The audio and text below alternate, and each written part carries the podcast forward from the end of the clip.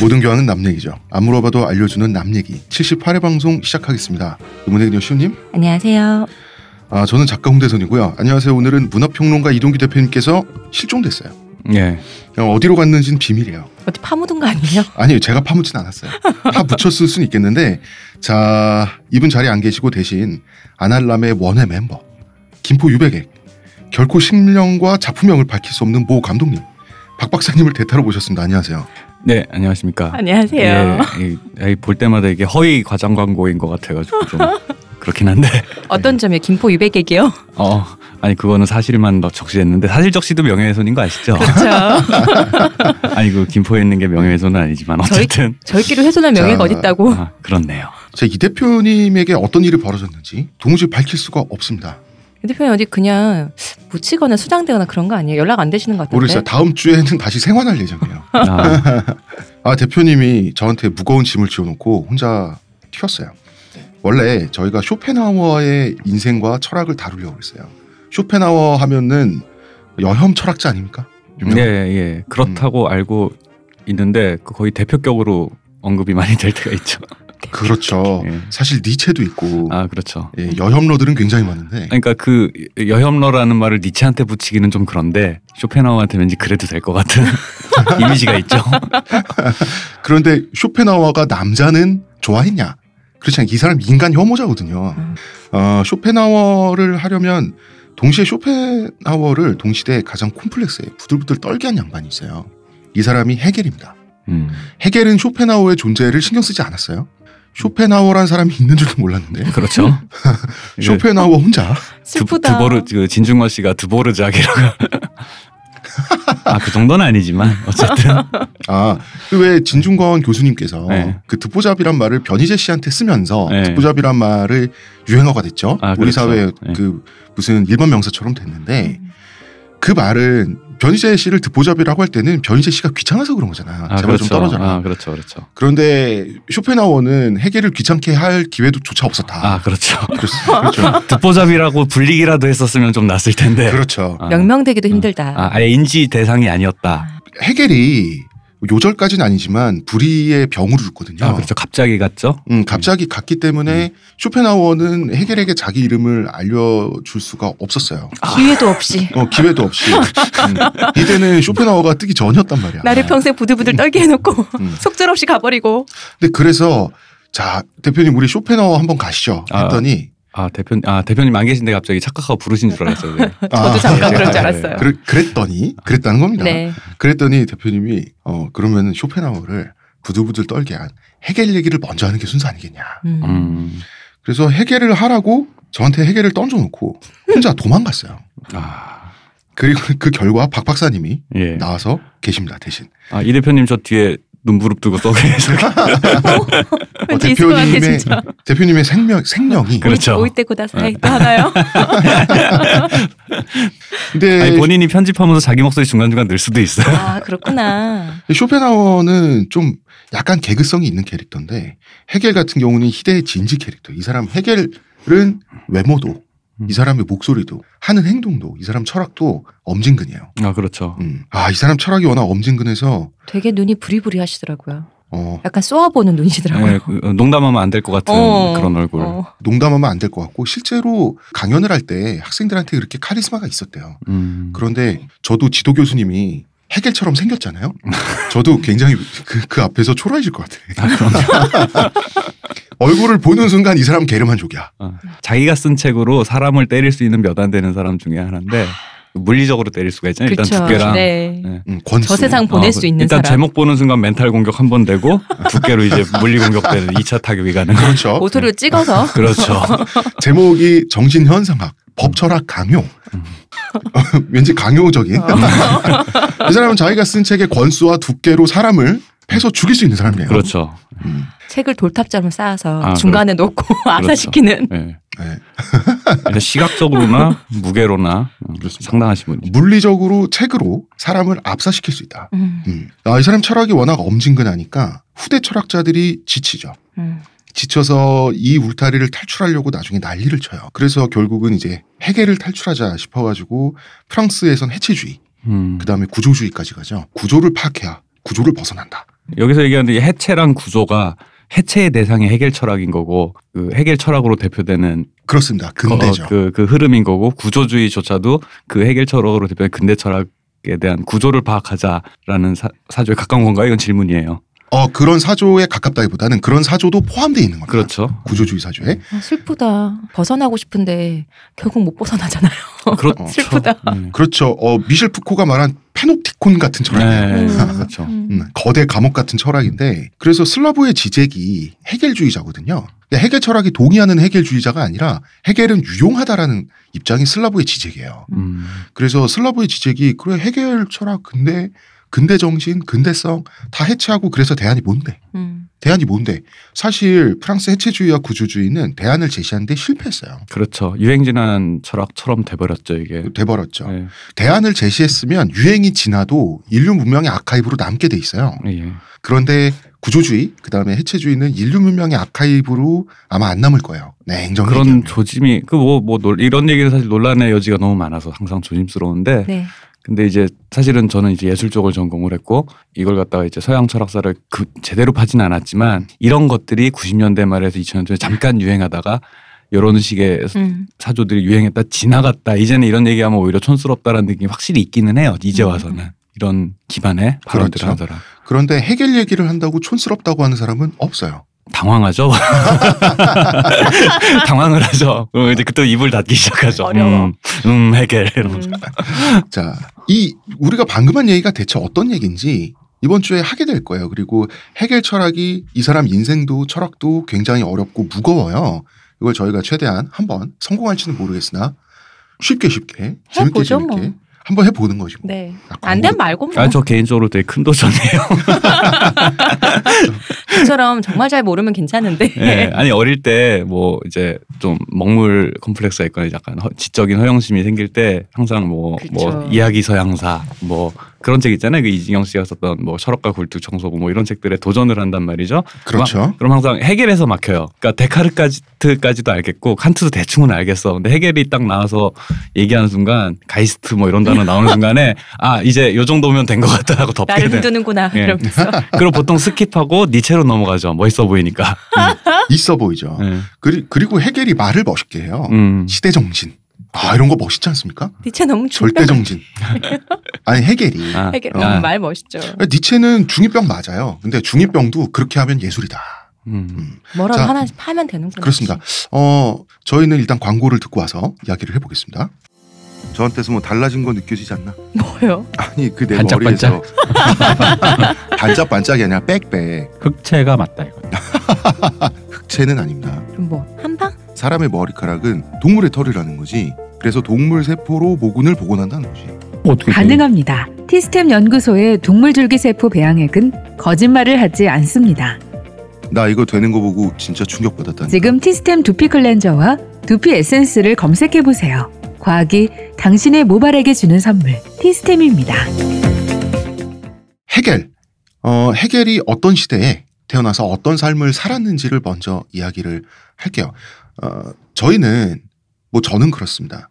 어떤 철학자, 사상가라고 하는 사람들은 이 사람의 사상은 이 사람이 살았던 시대를 벗어날 수 없다고 생각해요. 음, 그렇죠. 아무래도 그 상대적으로 그러니까 뭐 예술 작품도 마찬가지지만 그 사람이 어, 살았던 시대라던가 그런 동시대성을 이해를 하면 좀 더 이해가 빨라지는데 예를 들어서 뭐 지금 보면 뜬금없어 보이는 작품들도 그때 당시의 사람들한테는 되게 자연스러운 어떤 대사와 행동들을 하는데 지금 보면은 맥락을 알 수가 없거든요. 음. 그러다 보니까 그 시대 배경이라는 게 뭐 단순히 그냥 잘난 척 하려고 뭐 이런 게 아니라 그게 없으면 해석이 불가한 것들이 많은데 사실은 철학이라고 하면 더더욱 왠지 왠지 옛날에 했던 말도 지금 인용되는 말이니까 왠지 그냥 그 말이 그때도 같은 뜻으로 받아들였었을 것 같은데 전혀 아닌 경우가 오히려 많다 보니까 그 시대적인 배경이라는 거를 좀 디테일하게 파악하면 할수록 좀 더 이해가 쉬워지는 지점이 분명히 있긴 하죠.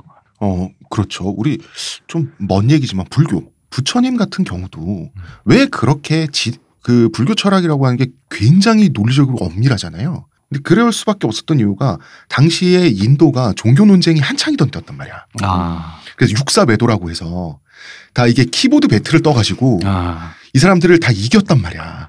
그 과정에서 굉장히 논리적으로 첨예해진 거거든요. 아, 종교 철학의 어떤 배틀로얄 끝에 살아남은 자인 거군요. 그렇습니다. 아, 예. 역시 아, 육사외도라고 하죠. 육사외도. 예, 예. 네. 여섯 개의 아주 그 사악한 음. 진리 바깥에 있는 외 잘못된 길, 이 육사외도인데 어, 이 여섯 개 중에 하나가 요가입니다. 요가요? 요가, 어, 몸 신체를 단련해서 그 정신을 이효리가 하는 그 요가요? 예, 그렇습니다. 아, 예. 그 중에 요가도 들어가 있고 재밌습니다. 어쩐지 요새 개신교에서도 배척하던데. 요가를요? 네. 아. 개신교에서 뭘 한다고요? 요가를 배척하고 있어요. 아 그래요? 네. 요가가 원래는 종교에서 나온 거니까요. 예. 음, 음. 그렇습니다. 자 헤겔 어, 서양 관념론 철학의 종결자. 대륙 철학의 완성자고요. 근대 화신이라고 불리죠. 그야말로 세계 사상자의 거물 중에 거물이고 거두, 거인, 하여튼 클 것자 다 들어가. 독일 철학의 화신이라 그러고요. 일명 철학 그 자체. 이름조차도 너무나 철학적이고요. 이름이 게오르그 비렐름 프리드리 헤겔인데요. 이 이름을 듣고 나서 독일이 생각 안 나면 이상한 사람이야. 아, 나 벌써 스트레스 받으려. 잠이 오기 시작합니다. 이, 얘- 이 이름을 듣고 나서 도무지 국적이 궁금할 수 없다.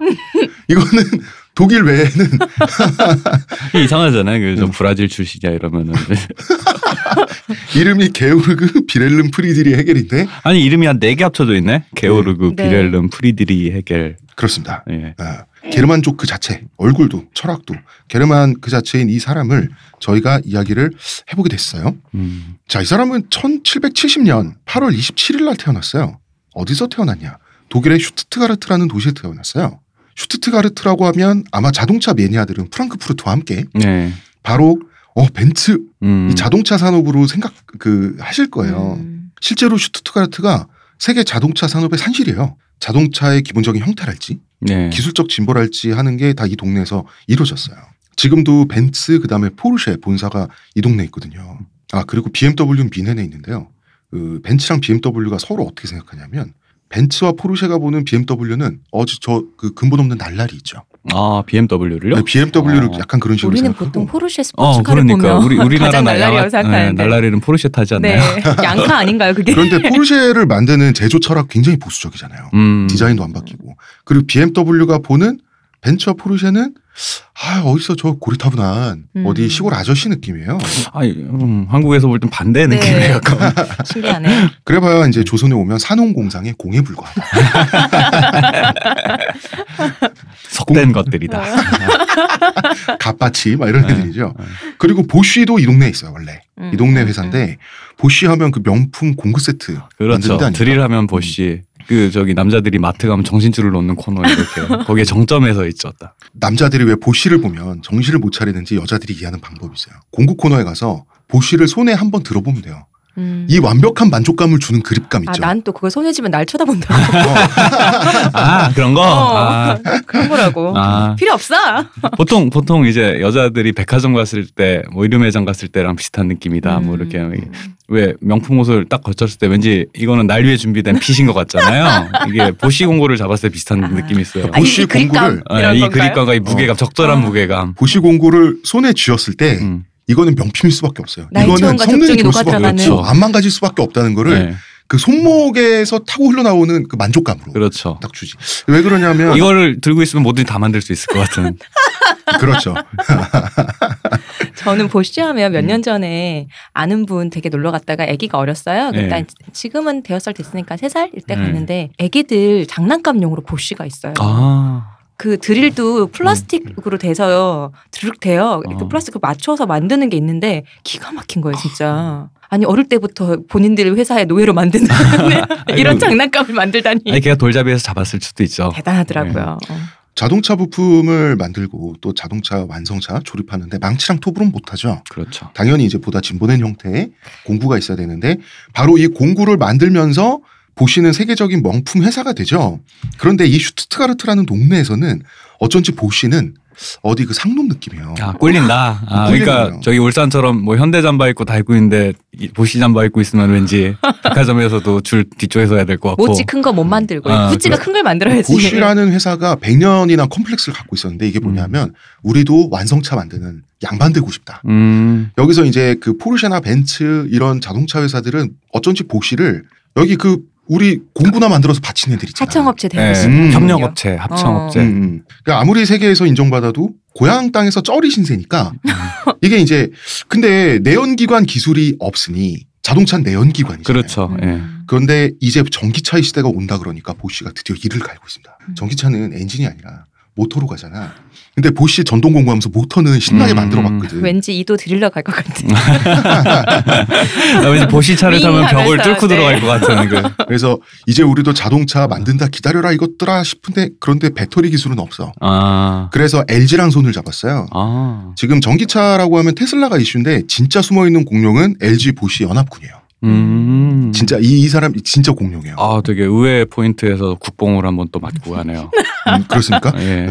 LG 역시. 어. 근데 보쉬가 가전제품은 LG죠. 보쉬가 독일도 가전제품이 꿀린 나라가 아닌데 예. 굳이 한국까지 와서 우군을 찾았다는 것 자체가 이 동네에 이제 컴플렉스가 있는 거예요. 슈투트가트 음. 컴플렉스가 있는데 음. 부시의 꿈이 그거예요. 자기네 그렇다고 엘트랑 음, 손잡으면 더 그런 거 아닐까? 아니지. 아니죠. 그, 그 어쨌든 음. 거기서 더 그렇게 되시는 거 아닐까? 어디서 동양에 아, 동양의- 이거 오랑캐 데리고 왔다고? 아, 아니야 이것도 원, 원교 근공이야. 외교의 원칙이야. 아, 보시 꿈이 자기네 로고가 달려 있는 자동차 있죠. 네. 이 자동차로 직원이 출퇴근하고 하는 거예요. 음. 이 보시의 꿈인데 빠른 시간 내에 실현이 될 것 같죠? 그렇죠. 사실은 어 전기차로 생각보다 빠르게 네. 이제 시장에 그 뭐라 해야 되지 헤게모니가 넘어갈 것 같은 분위기가 지금 독일은 와가지고. 지금 굉장히 또 빨리 되고 있으니까. 네네 음. 그렇더라고요. 자 양반 쌍놈 이야기를 제가 굳이 왜 했냐면 슈투트가르트가 독일의 대구예요. 아 그래요. 네. 또 음. 어 사과가 나나요? 그러면 아, 아 저랑 동양이신가요? 이분 네. 해결은? 아, 그렇습니다. 아 그렇네. 어. 아, 일단 대구처럼 분지기도 하고요. 예. 비슷하게 남쪽 도시기도 하고요. 네. 엄청 보수적인 동네예요. 음. 그러니까 포르쉐 디자인이 안 바뀌는 게 바로 이 슈투트가르트의 보수성 때문이라고도 할 정도로 음. 뭐 농담이겠지만 어, 결혼 안 한 채 동거를 하려고 하는 커플에게 세를 안 내주는 집주인이 있다고 합니다. 집세를 안 내준. 집- 그러니까 집을 세를 안 준다고요? 네, 아 결혼 법적인 결혼 그거를 안 하는 동거 커플이면은 동거 커플이면 네. 그런 아. 집주인도 있대요. 반반 슈투트가르트 내는데 헤어져서 토막이 한 명 중요해요. 사라지면 밥 못 받을까 봐. 아 그렇구나. 네, 굉장히 보수적인 거죠. 어. 음. 이런 동네에서 현대 독일 이전에 헤겔은 태어나게 돼요. 이때도 헤겔이 태어났을 때도 답이 없는 동네였어요. 음, 굉장히 보수적인. 보수적이고 시대 평균에 비해서 더 반동적인 그렇죠. 분위기가 흐르는 네. 그렇죠. 음. 어, 발전이 덜 되는 그런 도시였는데 현대 독일이 아니라는 건 무슨 말이냐면 이때 독일은 수많은 제후국들로 나뉘어져 있었어요. 그러니까 당시 슈트트가르트는 비텐베르크 공장령이라고 하는 어, 이 선제우의 땅에 소속된 도시였단 말이에요. 근데 공장령은 뭐고 공국은 뭔가? 음. 공국은 뭐 리텐슈타인 공국 이런 것처럼 그러니까 왕국은 킹덤이고 예. 공국은 로드덤이죠. 음. 음, 그러니까 공 정도 사이즈인 사람이 지배하는 음. 그러니까 조그만 이게 공국인데 공장령은 그러니까 위로 상전이 있으면 공장령이고 없으면 독립국가니까 공국인데 자 중국의 조정에 우리나라는 입조를 했죠 옛날에 예, 예. 근데 황제국에 입조하니까 우린 왕국이죠 음. 네. 그런데 우리 조선 조정에 대마도주나 옛날에 지금 오키나와인 네. 예, 예. 육후 왕국 이런 데에는 또 조선 조정에 입조를 했단 말이에요 음. 그럼 이렇게 서양으로 치면 또 한 등급 내려가는 공국 정도가 됐다 음. 이렇게 볼 수가 있는 거죠 우리가 공국이고 대마도의 류쿠가 아니 우리는 왕국이면 어, 우리 아, 왕국이고 우리 왕국이라서? 왕국 밑에 아, 음. 그쪽이 공국이고 어, 그런 식으로 생각할 수가 있는데 공장령은 어, 위로 상전이 있다는 얘기지.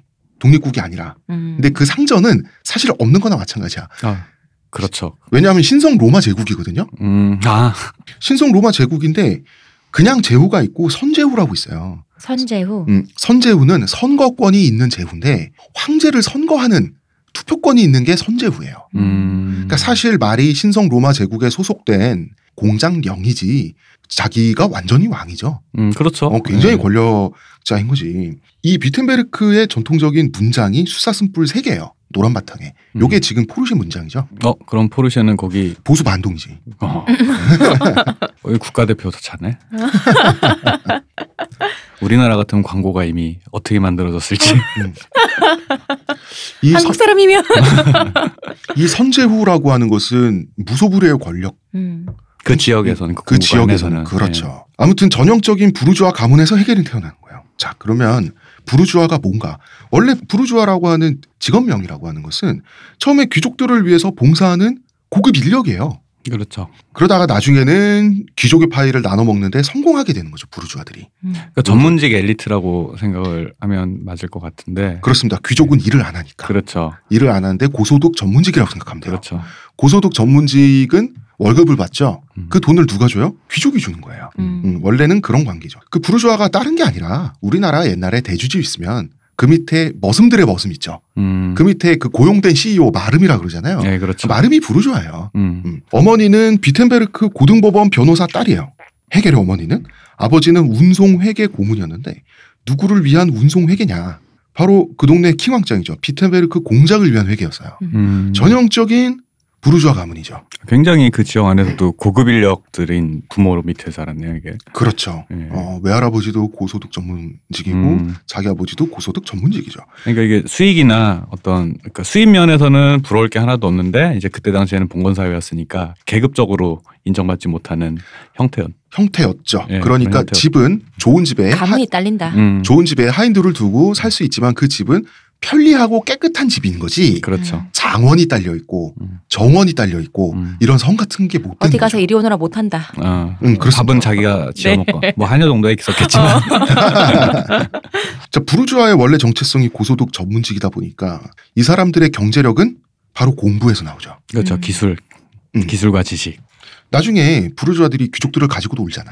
이것도 결국 똑똑해서지. 음.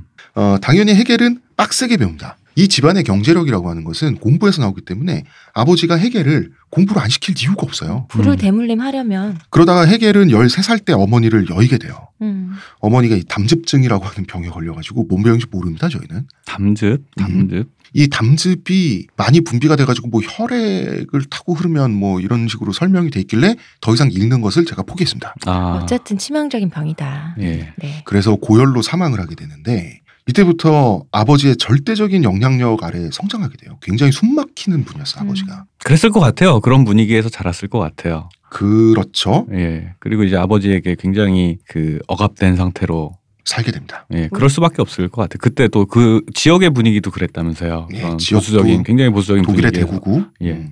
왠지 또 독일 하면 또 느껴지는 그 감상. 음. 그래서 더 그랬을 것 그러니까요. 같은 원래도 농담이 안 통하는 네. 동네인데 농담은커녕 예, 여기는 필요한 말 외에는 하면 한 대만 한 마디 할 때만 한 대씩 맞았을 것 같은 그런 분위기 어. 해겔이 어떤 분야를 공부하고 어떻게 살지를 아버지가 미리 정해버렸어요. 음. 음. 그래서 어, 너는 설교사가 될 것이다. 설교사 설교사. 말만 들어도 짜증나는 왠지 직업일 것 같은데. 요즘에 이제 설교하지 마라고 막 이렇게 사람들이 네. 짜증내는데 그게 심지어 어. 직업이라 그렇습니다. 예. 설교 괜찮은 음, 건가? 어, 저나 홍 작가님 입장에서는 괜찮은 직업일 수 있을 것 같아요. 저는 설명 중이니까 잘할 듯. 음. 어. 아니, 듣는 말을- 사람들이 괴롭지 음. 뭐. 말을 하고 싶은 게 많은데 사람들이 싫어할까봐 자제하거든요. 돈도 줘. 예, 그러니까. 최고구나. 아, 네. 심지어 아빠가 하래. 말려도 할 판에. 그러니까요. 설교사는 종교인인데 부르주아랑 상관이 있냐라고 부르실 수도 있어요. 음. 의외로 상관이 있습니다. 어, 지난번에 종교 개혁 특집에서 저희가 한번 얘기를 했었는데요. 독일의 종교 개혁은 물론 마틴 루터가 정의감에서 시작한 거예요. 음, 그렇죠. 그렇지만 결과적으로 독일의 종교 개혁의 결과 독일의 제후들 있죠. 선제후들. 음. 이런 제후들에게 인기를 끌게 돼요. 제후들이 꿀을 빨게 돼요. 음. 네. 왜냐하면 교황은 사탄이에요. 그렇죠. 기존 권력을 의 권위를 음. 네. 그러니까 흔드는 역할을 본의 아니게 해버린 거죠. 해버린 거죠. 네. 교황 말 믿지 말고 각자 자기 삶에 충실하면 된다는 게 개신교 신앙이잖아요. 그러면은 이 현실로 내려오잖아. 그렇죠. 네. 어, 교황 말은 다 뻥이래. 현실로 내려오면 열심히 일해서 세금은 내야죠. 누구한테 내요? 자기 동네 짱인 선제후들한테는 음. 따봉이에요. 음. 게다가 교황 말 믿지 말래. 선제후들 입장에선 위에 상, 상관이 없어진 거야. 그렇죠. 상전이 없어지니까. 상전이 또 없어진 거야. 음. 그래서 그 루터파가 그 독일에서 득세를 하게 된 것은 선제후들이 가만히 있어봐. 너무 좋잖아. 음. 그렇게 된 것도 최고지. 예. 있는 거예요. 예. 추기경은 자 옛날에 이제 중세 사극 같은 거 보면은 추기경들이 자기 동네 짱인 제후나 왕이나 이런 데서 재무장관 같은 거 하고 있지 않습니까? 그렇죠. 음. 그 저 뭐야 이렇게 뚜껑 같은 모자 쓰고서는 네. 다니시는 그 그렇죠. 예. 어. 그게 또 그게 뚜껑인지 탈모인지를 제가 어릴 때 구분을 잘 못했어요. 예. 그건 변발이에요, 변발. 아 변발이죠. 예, 그렇구나. 그래서 네. 추기경님인데 왜 비겁한 변명 같지? 예. 추기경님인데 하는 일은 맨날 재무제표 보고 있잖아. 음. 음, 그 재무장관 저 새끼 내가 수틀리면 제끼고 싶어. 음, 이 사람의 어떤 그 왕 입장에서는. 그렇죠. 근데 그러려면 교황 눈치 봐야 돼요. 음, 추기경이니까. 그럼 주교만 돼도 함부로 못합니다. 근데 영주 입장에서는 자기 나와바리 안에서 일하는 개신교 성직자는 자기 신하죠. 자기한테 봉사하는 사람이에요. 음. 그러니까 설교사 역시 고소득 전문직이에요. 그래서 머리 좋고 공부 잘하는 학생들이 노려볼 만한 직업이었다는 거지. 음, 그렇잖아요. 개신교 설교사가 반드시 해야 되는 일이 왜 교황, 교황이 사탄인지를 설명을 해야 음, 되는데 음. 요것도 지적 활동입니다. 음, 일종의 아 이게 좀 나쁘게 얘기하면 좀 그렇지만 그 선동꾼 내지는 그 프로파간다를 위한 기술자 음. 그렇습니다. 같은 느낌인 거죠. 그렇습니다. 음. 그러면서 우리는 열심히 일하고 옛날에 예수님이 그렇지 않습니까? 카이사르의 것은 카이사르에게 음. 우리의 카이사르는 선제우님이시잖아. 그렇죠. 열심히 일해서 세금 바치고 그럼 됩니다. 이런 설교를 하면 당연히 부르주아죠. 음. 그런데 해겔은 설교사로 직업이 정해진 이 아버지에 의해서 직업이 정해지고 나서 싫었어요. 싫었는데 아버지 싫어요라고 할 수는 없었나 봐요. 전 집안이 문제가 아니라 이때는 그랬을 것 같은데요. 그렇죠. 어느 당장 집이나? 우리나라만 해도 어. 당장 우리 아버지 세대만 해도 우리 근데 이전 생각해 보면 예. 근대 때도 예. 어른을 거스를 수 없잖아요. 그렇죠. 쉽지 않죠. 어. 아버지가 법이었어요. 예. 그러다가 나중에 아버지가 돌아가세요. 돌아가시고 나서 안 돌아가셔도 무서울 것 같아요. 어 돌아가시고 나서 원래부터 하고 싶었던 철학으로 인생을 선회해요. 아, 아, 아, 이런 말 뭐, 패드립은 그만. 아, 패드립을 하지 마. 패드립은 저만 할게요. 어, 해보세요. 아니 그 아버지가 안 돌아가셨으면 그럼 해결이 없는 건가? 그럴 수 있어요. 사실 아, 그랬을 거예요. 예, 아버지가 장수하셨어. 어, 무병 장수하셨어. 그러면 해결은 없어요. 없었을 거예요. 아 이건 뭐 패드립도 아니고 실제로 서른이 넘어서야 하고 어. 음. 싶었던 걸 다시 시- 철학을 시작을 하거든요. 그러니까 그때 당시가 지금보다 수명도 짧고 네. 뭐 학문적으로 두각을 나타낸다면 생- 되게 지금보다 이르게 두각을 나타냈던 시절이었을 네, 텐데 그렇죠. 보통 한 스무 살 넘기면서부터 그렇죠. 사람들이 어, 인정받기 시작하죠. 그러니까 본인 입장에서는 굉장히 그 20대 젊음이 굉장히 아까웠을 것 같긴 하네요. 본인 입장에서는. 음 본인 입장에선 그랬겠죠. 예. 어, 해겔이 어떻게 공부하고 먹고 살고 취직하려고 했는지 이력서를 읽어보면 이력서가 남아 있어요. 네. 음. 음. 본인이 직접 쓴 이력서예요. 이력서 약간 안습이에요. 만약에 이 이력서를 여러분이 듣게 되면 어, 특히 취준생 여러분 음. 해겔도 해결도 이렇게 했다. 해겔도 이랬구나. 어. 음, 자 한번 읽어볼까요? 그러니까 이게, 이게 이력서 보면은 아버지가 살아계실 때, 어? 여기는 지옥이지만 봐 나가면 전쟁터야 이러면서. 정글이지만 나가라. 아, 이런 그렇지. 여긴 거. 정글 미생에 나왔던 어. 근데 아버지 돌아가시고 나서 철학으로 방향을 선회하고 그. 예. 먹고 살기 정말 아빠 말대로 네. 먹고 살기 힘들어졌다는 걸 또 보여주고 있어요. 이 예, 력서가 그러니까 뭐 아버지 이- 이거 음. 아버지 말을 잘 들어야지. 자, 한번 읽어보겠습니다. 저 게오르그 비렐름 프리드리 헤겔은 1770년 8월 27일 슈트가르트에서 태어났습니다. 아버지 게오르그 루트비 헤겔께서는 운송 회사 고문을 지내셨습니다.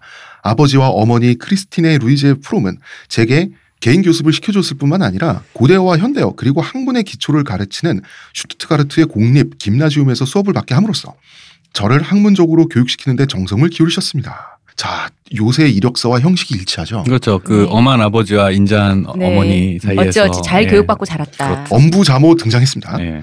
저는 18세에 티빙겐의 신학원에 입학했습니다. 거기서 2년 동안 고전 문헌학을 전공으로 하- 하는 슈니러 교수님, 철학과 수학을 전공으로 하는 플라트 교수님과 백 교수님 아래에서 공부를 한 후 철학 석사 학위를 받았습니다. 이후 3년 동안 르브레, 울란트, 스토르 그리고 플라트 교수님의 지도하에 신학과 관련한 학문을 공부한 끝에 슈투트가르트의 신교 총무원에서 실시한 신학과 입학 시험에 합격하여 자 합격했습니다. 네. 자기 시험 보면 합격하는 사람이라는 어필. 음. 신학과 지원생으로 등록되었습니다. 저는 부모님의 희망에 따라 자 말 잘 듣는 효자죠. 설교사직을 선택하였고 이후 신학이 가진 고전문학 그리고 철학과의 연계성을 고려하여 신학 공부에 충실하였습니다. 신학과 졸업 후 나는 신학을 바탕으로 하는 직업- 직업들 가운데 실제 설교사직에 별로 구속되지 않는 직업 이를테면 고전문학과 철학 연구에 필요한 여유를 얻을 수 있었으며 또한 외국에서 상이한 조건 밑에 생활하면서도 짬을 낼 수 있는 직업을 선택하였습니다. 왜 이렇게 마- 혀가 긴 줄 아세요? 보잘것없는 직업을 그러니까, 자기가 가서 어, 썼다는 것을 어, 해명을 해야 돼요. 이 보잘것없는 직업이 뭐냐면 이러한 직업으로서 가정교사직을 음. 베른과 프랑크푸르트에서 찾았으며 그러니까 이 앞에 서술된 것도 지금 자기가 뭐 부모님의 뜻에 따라서 한 일이지만 그것이 지금 내가 하려는 일과 음, 음. 어, 분명히 연관이 있다. 네. 내가 그동안 쌓은 커리어라는 게 지금 내가 하려는 일과 연관이 있고 의미 있는 그리고 시간이었다. 나 누구 누구 누구 안다. 예, 그렇죠. 인맥. 어, 조금 안 됐죠. 음. 여기서 제가 결정한 삶의 과제인 학문 연구에 몰두할 수 있는 충분한 시간을 얻었습니다. 6년간 이 두 도시에서 시간을 보낸 후, 자 여기가 중요합니다. 아버지가 사망하시자 음. 철학에 몸과 마음을 바치기로 이게 결심했습니다. 인간관계가 이상하잖아. 아버지가 돌아가셨는데 철학이 아니 왜? 그러니까 아버지가 돌아가셔서 삶의 회의를 느끼고 불교에 귀의하였습니다라던가 음. 그런 느낌으로 철학이 귀의하였습니다. 보통, 보통 이러면 신학에 귀해야 되는데 네, 신학을 그러니까요. 빠져나와서 네.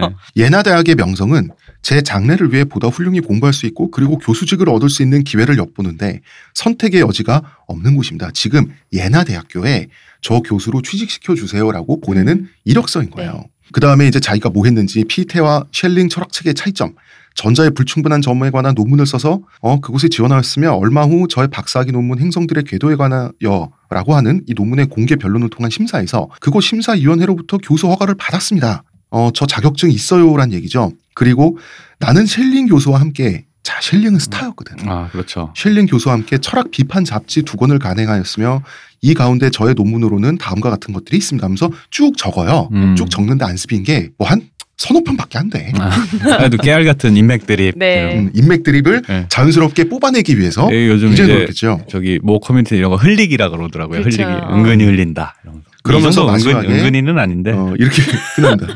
수많은 연구 가운데 철학이 저의 천직으로 굳어졌기에 친애하는 관계 당국으로부터 정교수로 채용되기를 제발 갈망합니다. 이력서의 교본이죠. 음.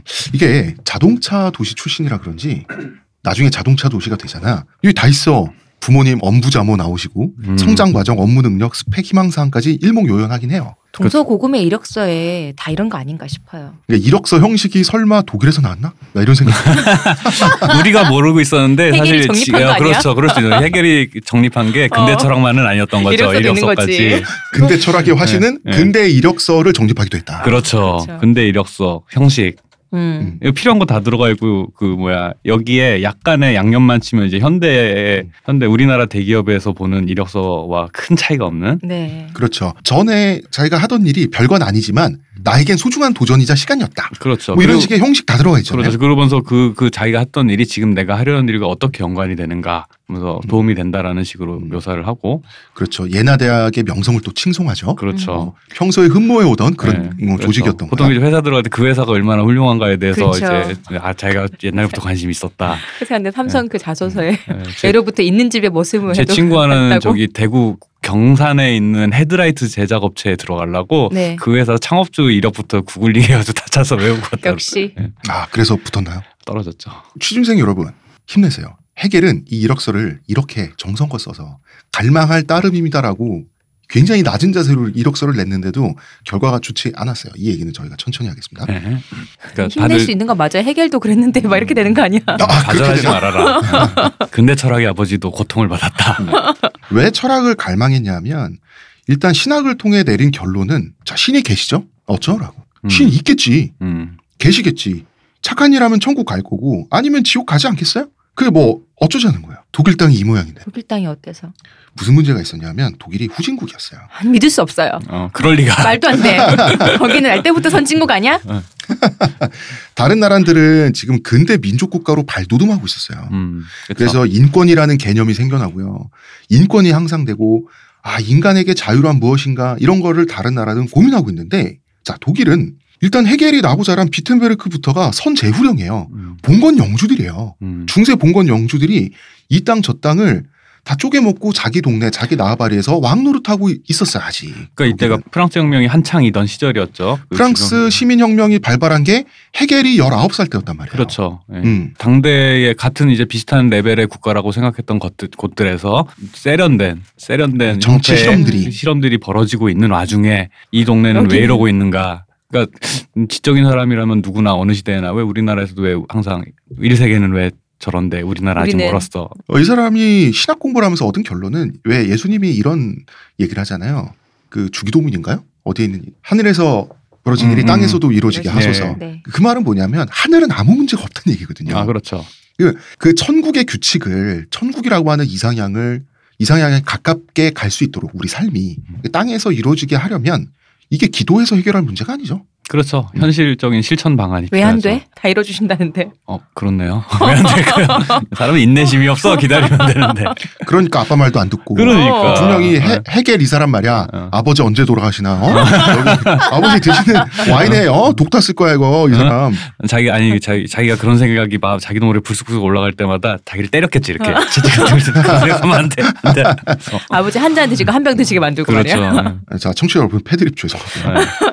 자 이게 문제냐 하면 문제입니다. 자 우리 한번 생각해봐요. 우리 옛날에 명나라가 있었고 조선이 있었죠. 음. 인구가 수십 배 차이란 말이야. 땅도 어마어마하게 큰 차이가 나죠. 땅 크기도. 그런데 중국의 인구가 수십 배라고 해서 정부가 수십 배 큰가요? 그렇지 않나요?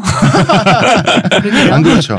정부라고 하는 것은 아무리 대국이어도 소국이어도 거기서 거기인 규모를 갖추게 돼 있죠. 음, 그렇죠. 그 기본적인 꼴을 갖추고 나면 사실은 그 다음은 사실 옵션이에 가깝죠. 핵심적인 옵션이 핵심적인 가깝죠. 기능을 하는 코어의 숫자는 그렇죠. 그렇죠. 자, 큰 나라도 외교부 장관은 한 명만 있으면 돼요. 그런데 작은 나라라고 0.1명 이런 건 말이 안 되죠. 왜 이런 말을 하냐면 독일 땅에 수많은 제후들이 있었다는 것은 같은 머릿수의 백성이 수많은 오야붕들에게 뜯기는 거예요. 음, 그럼 결과적으로 많이 뜯기게 돼요. 여기다가 봉건 영주들 사치합니다. 그렇죠. 그러던 사치를 위해서 시절이었죠. 수탈을 합니다. 자기 백성은 한 줌인데 노는 건 스페인 황제처럼 놀고 싶은 거야. 그런데 스페인은 페루 털었잖아. 음. 음. 남미를 털어서 거기에 이게- 금은 보화를 다 털었잖아. 그래, 그러니까 자기 음. 시야 닿는 곳에 자기가 하는 행동에 거칠 것이 없어지면은 어, 이게 이제 넓은 세계 가서 큰 쓴맛을 보기 전까지는 자기가 통제가 안 되는 것 같더라고요 보면. 통 크게 놀고 싶죠. 예. 음. 나랑 저 사람이랑 무슨 차인가라는 음. 생각을 머릿속에선 하죠. 음. 물론 현실을 보면 안 되겠지만. 다르지만. 예. 음. 그런데 가능해요. 자기한테는 한 줌의 백성들이 있잖아. 이 백성들을 가혹하게 쥐어짜면 돼요. 어떤 제후는 백성들한테 거주와 이동의 자유를 제한했어요. 왜냐하면 용병으로 팔아. 음. 다른 나라 군대랑 계약을 해가지고 죽으면 그만이고 다쳐서 돌아오면 그냥 거지처럼 살도록 내버려뒀어요. 음. 심지어 부상병을 현지에 버리고 오라는 명령을 내리기도 했어요. 어떤 제후들은 이렇게 해서 그러니까 이게- 돈 벌어가지고 그 영지에 있는 주민들을 자기 재산으로 생각한 거죠. 사유 그렇죠. 재산으로 생각한 거죠. 모두가 미네랄이. 예, 그렇죠. 그 중에서도 비텐베르크, 음. 슈트트가르트가 있는 비텐베르크가 가장 심했다 그래요. 음.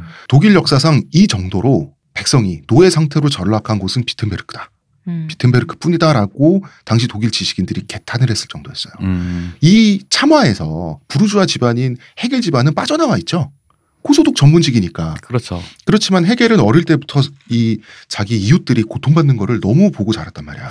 이렇게 자기 백성들을 팔고 착취해가지고 뭐 했냐? 그 중국의 명품 차도 사서 마시고, 음. 이탈리아제 가구도 사고, 옷도 해봐야지. 음, 옷도 해입고, 아예 인신매매를 한 영주도 있었습니다. 이때 독일의 미녀들이 아랍의 이 술탄들이라고 하죠. 네. 예. 예, 꽤나 팔려 나갔다 그러죠. 이게 이게 지금 나라야? 음, 이게 옆 나라에서는 지금 이제 경제적으로 성장한 게 정치적인 어떤 그 영향력이 된 부르주아들을 중심으로 시민혁명이 벌어지고 있는데 자기가 사는 곳에서는 그 동네 짱이라는 사람들이 옆에 있는 이웃들을 물건 사람을 취급을 어, 사고 팔며. 사- 음. 물건 취급을 하고 있다라고 생각을 하면은 그걸 갖다 같은 이제 같은 시대에 그 동시에 그 그런 일이 벌어지고 있다. 그렇다고 해서 여기 보면 뭐 이때 당시에 프로이센이었죠. 그 교육 프로세인도 어? 있었죠. 네, 프로이센을 포함한 그 어떤 교육기관들이 가르치는 수준이라고 하는 음. 게 사실 뭐 프랑스나 독일이나 큰 차이가 있었을 건 아닐 텐데 이 정도면 정말 개인적으로 굉장히 참담한 느낌일 것 같기는 해요. 그렇죠. 당대 최고의 유럽 최고의 대학이라고 하는 하이델베르크 대학이 다 그렇- 독일에 있지 않습니까? 네, 그러니까요.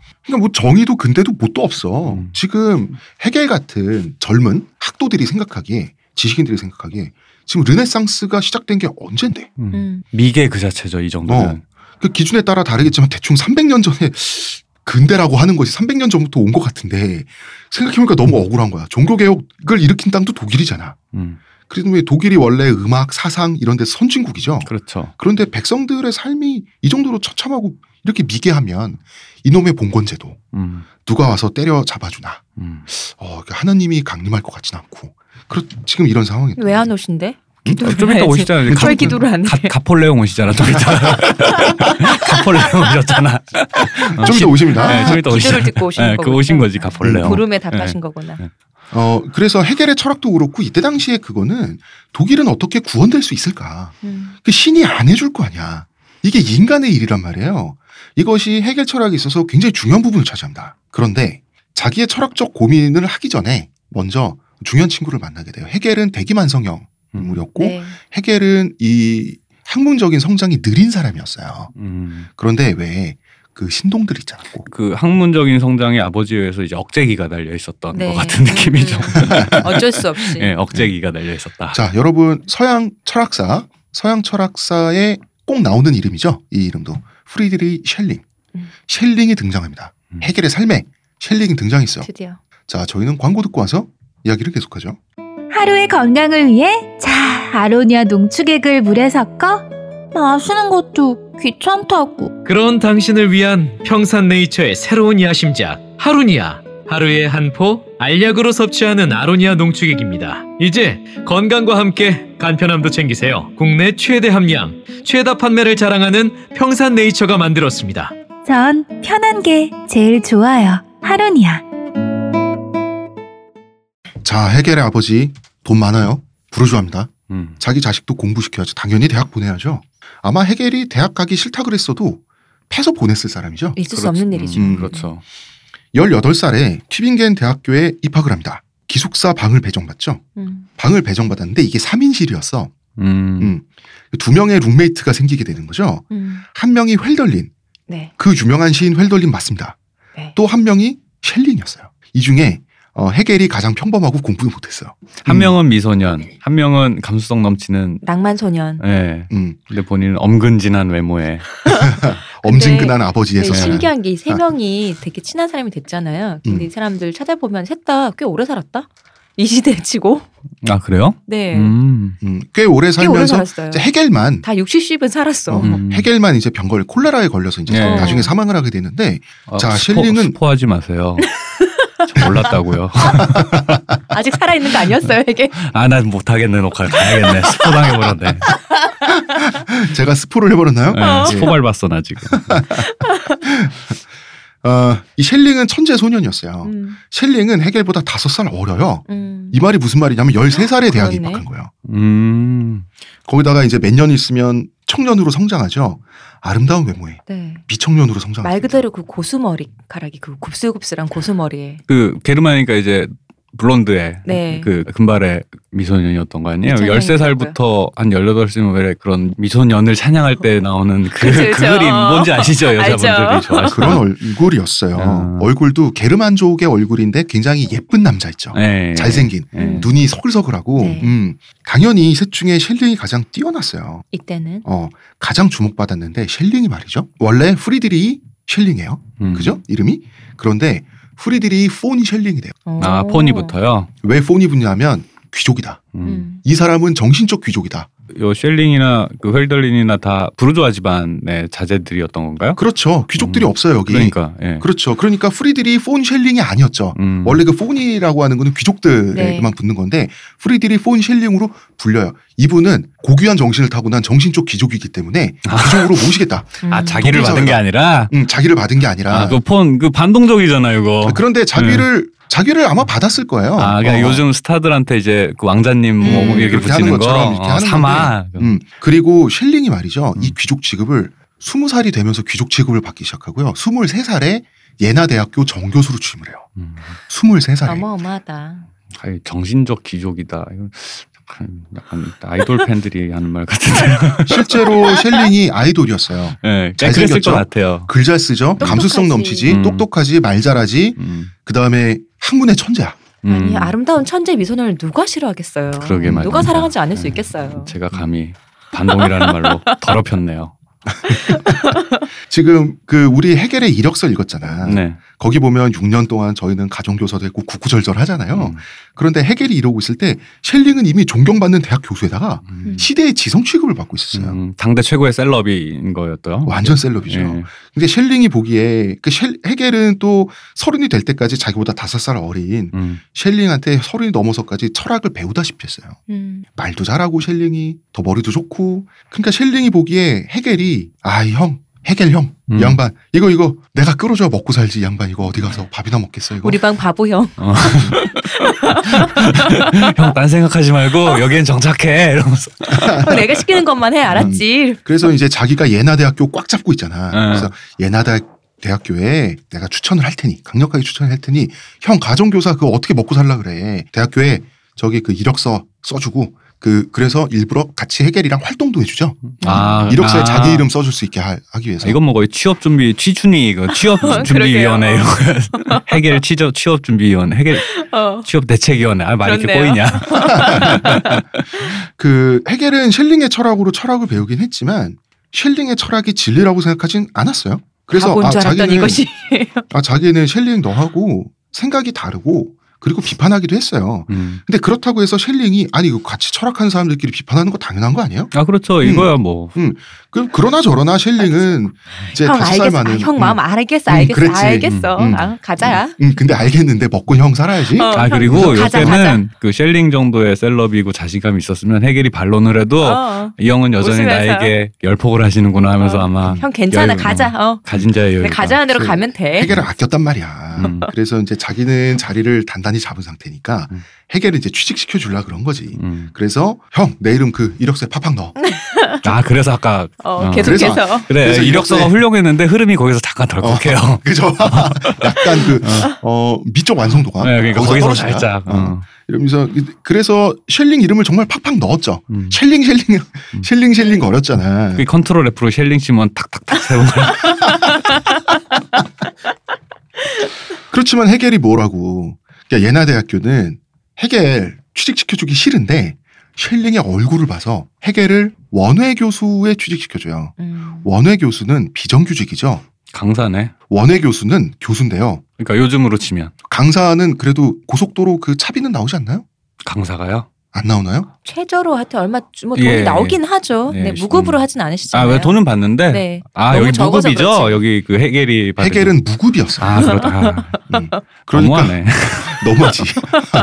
이게 수년 동안 편지도 쓰고 이력서도 쓰고 이게 취직처를 알아보다가 결국 취직이 됐는데 월급이 안 나오는 자리. 그럼 어떻게 다시 가정교사해? 이때요? 예. 이때 뭐 이거저거 많이 했다 그러더라고요. 음. 예, 그러니까 생계를 그러니까 아버지 말을 근데 사실은 아버지들은 그렇잖아. 보수적인 아버지들 특징이 이렇게 살지 말라고 예. 이렇게 살지 그치, 말라고 다 맞아요. 이렇게 한 건데 해겔은 그랬단 말이야. 이때가 1805년이에요. 기껏 취직했는데 서른다섯이네. 35인데 요즘으로 치면 한 근데 요즘에도 어. 서른다섯에 이러고 있으면 깝깝하긴 해요. 그 뭐 많이 생애 주기가 길어졌다고는 하지만 네. 근데 이때 35에 일했으면 요즘으로 치면 40이 넘었는데 아 그렇죠. 마흔이 넘어서 취직을 했는데 월급을 안 주는 자리인 거죠. 음. 힘들죠. 근데 아버지가 물려준 재산이 없었나요? 응? 아버지 잘 돈 많이 벌었잖아. 벌어 나오셨어요. 아이 그러니까 그 세도로 살고 옷도 사 입고 그랬겠지. 네. 아, 음. 하긴 애꼈어야. 아, 언제 그렇죠. 될지도 그러니까 모르는데. 풍, 요롭진 않죠. 네네. 음, 음. 풍요롭지 않죠. 왜냐하면 그 형제가 자기 혼자 외동이 아니거든요. 음. 아, 음. 그렇네. 이제 해겔은 셸링의 철학에 미흡한 점이 있다고는 했지만 셸링은 어 형 그래 그래 음. 음. 알겠어, 음, 형. 음, 그래 형 좋은 의견 감사합니다. 음. 이렇게 기껏 취직이 됐는데 월급도 안 나오니 음. 그래서 그 누추한 새빵 같은데 음. 이렇게 여관 같은데 이제 요즘으로 치면 달방이라 아, 그래가지고 그런 데 살았어요. 고시원. 그렇죠. 음. 1806년에 전쟁에 휘말려요. 이 예나라는 곳이. 음. 왜냐하면 아니 이것도 취직이라고 어, 월급 안 주면 싫어요 할 순 없잖아. 아 그렇죠. 그 예나 대학교의 원외 교수로 취직이 됐으니까 어쨌든 예나에 새빵살이를 한단 말이에요. 그러니까 이게 예나 일종의 열정페이인 거죠. 그러니까 그 예- 대학 교수라는 그 타이틀, 예나대학이라는 타이틀을 위해서 어느 정도를 감수하고 붙어 있는 아니 열정 페이도 아니고 노페이. 아 그렇죠 노베 어, 열정 착취. 어 열정 착취 이 정도면 그렇죠. 거의 받고 하는 수준인데 대학교에서 돈 받고 그렇죠. 하기 수준인데. 하기 매매잖아요. 아, 모릅니다. 혹시 헤겔이 대학교에서 소산으로 또 해가면서 지분도 복사해가면서. 붙이고. 아니 왜 아, 그 소사 외모가 왠지 그어 연상되는 외모가 있는데 소사라고 하니까. 아, 음. 근데 헤겔은 외모는 진짜 장군님, 예. 장군님 외모잖아. 얼굴은 굉장히 엄진근한. 앉아서 이렇게 필사 뜨고 음. 있고 이러신 거 아닌가? 자 예나가 예나라는 이 동네가 왜 전쟁에 휘말렸냐면 자 오셨어요. 아 오셨습니까 드디어. 오셨군요, 그분이. 프랑스의 나폴레옹이 어. 드디어 독일을 씹어 드시러 오셨습니다. 갓폴레옹 네. 오셨군요. 갓폴레옹 네. 왔습니다. 1806년 예나 전투에서 이때 독일의 프로이센 군대 음. 네. 보통 야, 여러분 헷갈리면 안 돼요. 프러시아와 프로이센은 같은 말입니다. 프로이센 군대를 박살냈어 나폴레옹이 음. 박살내서 근데 우리는 새물건 사면 아이고 3개월 할부로 샀는데 그래서 이제 택배가 오면 정성껏 포장도 뜯고 이거저거 만져보잖아요. 어. 나폴레옹은 우리 같은 사람이랑 스케일이 달라. 나폴레옹은 신제품이 도시예요. 음. 자기가 점령했잖아. 그래서 나폴레옹은 항상 하는 게 이 도시를 둘러보죠. 말을 타고. 아, 당연한 당연히 음. 아 그때 기분이 아, 파퍼레이드 하고 솔직히 해야지 음. 남자로서 수컷으로서 이때 기분은 정말 마퍼레이드 해야지 어. 그래서 말을 타고 이렇게 똑똑똑 지나갔단 말이야. 음. 음. 이때 그 하자 있으면 반품하고 어. 아니 하자 있으면 거기 싹 치워야지 아, 네. 어. 밀어버려 음. 아니 반품 안 돼요 이러면 안 돼요.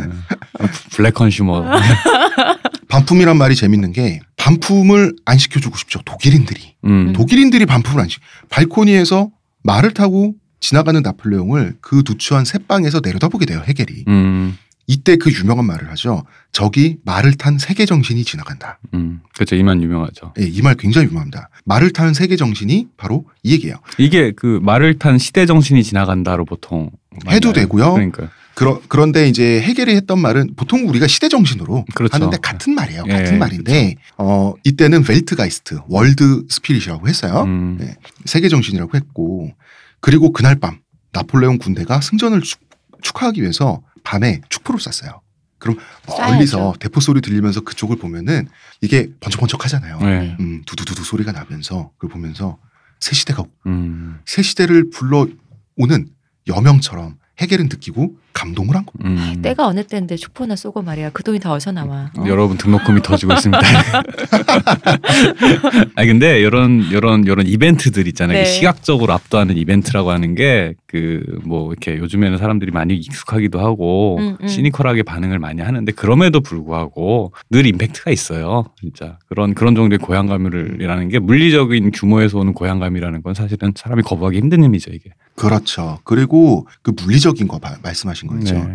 당시에 독일 선제우들의 군대는 거의 제후들의 노예 상태나 마찬가지였고 음. 그다음에 온갖 비로 먹은 양아치들 용병들 그렇죠. 용병들의 질이 뭐 그 군기가 있겠어요. 아니면 뭐 뭐 뭐 잘 조직이 돼 있길 하겠어요. 그렇죠 뭐 그 눈밖에 벗어나면 다 노상 강도들이죠 그러니까. 그런데 자 프랑스군 딱 생각하세요 프랑스군 그 깨끗한 흰색 바탕에 제복을 입고 그죠 오와 열을 맞춰서 걸어가고 있는 모습을 보면 백바지. 음. 음. 나폴레옹이 입으셨던 백바지. 아, 그러니까 음, 그거. 벌써 수준이 달라 보이는 건 어쩔 수가 없어요. 음. 그런데 독일 민족이 패배했는데 독일 사람들이 감동을 받았다. 우리가 이거를 설명을 해요. 음. 자, 프랑스는 헤겔이 19살 때 시민혁명을 일으켰어요. 그 독일은 봉건 제후들이 백성을 쪽쪽 빨아먹는 응?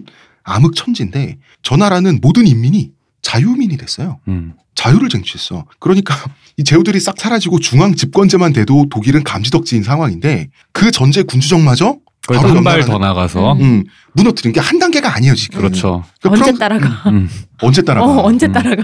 그런데 따라잡는 방법이 있어. 침략을 당해, 당하면 돼. 그분이 오시면 되는 거야. 아, 그렇구나. 그래서 때렸구나. 음, 말을 어. 탄 선구자가 와서 기특인데 진짜 지특히잖아. 그분이 오시길 광야의 따라갈 수- 목 놓아 음. 울며. 음, 따라갈 수 없으니 점령당하겠다. 음. 어. 맞아요. 괜찮다. 음. 그렇네요. 아. 프랑스인들의 입장에서 나폴레옹을 생각해 보면, 자 지금도 프랑스인들은 나폴레옹을 힘들어하게 생각해요. 음, 그렇다 그러더라고요. 오히려 프랑스 바깥에서 나폴레옹을 영웅적으로 봐요. 그러니까 우리나 그 나폴레옹 양주가 우리나라에서 만든 거죠? 아, 그래요? 아닌가? 캡틴 큐랑 나폴레옹. 어? 아, 나폴레옹. 네, 양주. 그러니까 외국에서도 그렇게 알아준다는. 아니 프랑스인들의 입장에서 보면 그럴 법도 한 게 혁명은 시민들이 했죠. 네. 그런데 시민들이 흘린 피를 나폴레옹이 등장해서 날름 해먹고 자기는 황제 됐잖아. 그렇죠. 그러니까 프랑스 국민들의 입장에서 나폴레옹은 갑자기 나타나서 혁명의 성과를 자기가 차지한 사람일 수 있죠. 무임승차했다. 그렇죠. 그럴 네. 수 있는 거죠. 네. 음. 그런데 당대 독일인들 입장에 생각해봐요. 어차피 하나의 체제, 하나의 군대란 개념도 없어요. 음. 그러니까 작센군이 패할 수도 있고 비텐베르크 군대가 패할 수도 있고 음. 프로이센 군대가 패할 수도 있, 지만 그거는 그 동네 영주가 싸워서 진 거예요. 음. 나랑 무슨 상관이야. 그렇죠. 이때만 해도 이제 요즘 생각하는 그런 근대 국가라던가 그 민족주의라는 게 아직 보편적인 정서가 아니던 음. 시절이니까 그냥 그 동네 한 패거리들 저 저 쟤랑 나랑은 상관없는 사람의 크게 각- 하나의 체제 안에 있는 게 아니니까요. 네. 음.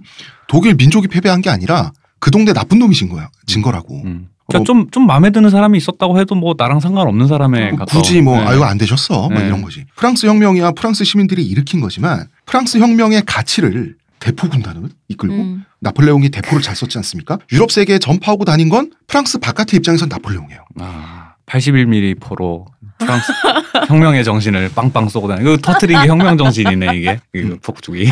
그렇구나. 그렇게 보이죠 네. 그렇구나. 지금 인류가 지금 지금 21세기에 웬만큼 선진국이다 중진국이다라고 하면 당연히 갖고 있는 법 체계 있죠 그렇죠. 헌법 헌법이 있고 그 밑에 이제 민법 있고 형사법 있고 하는 이 근대 법 체계 있잖아요 음. 이거에 직- 이게 모든 게 나폴레옹 법전의 직계 후손들이에요. 음. 나폴레옹 법전의 원리는 하나 인권. 그러니까 자유시민이 만들어낸 인간에 의한 인간을 위한 인간의 법전이 나폴레옹 법전이죠. 네. 음. 이것이 근대죠. 지금 지금 법은 이 독일 땅에서 법은 그 동네 영주의 기분이에요.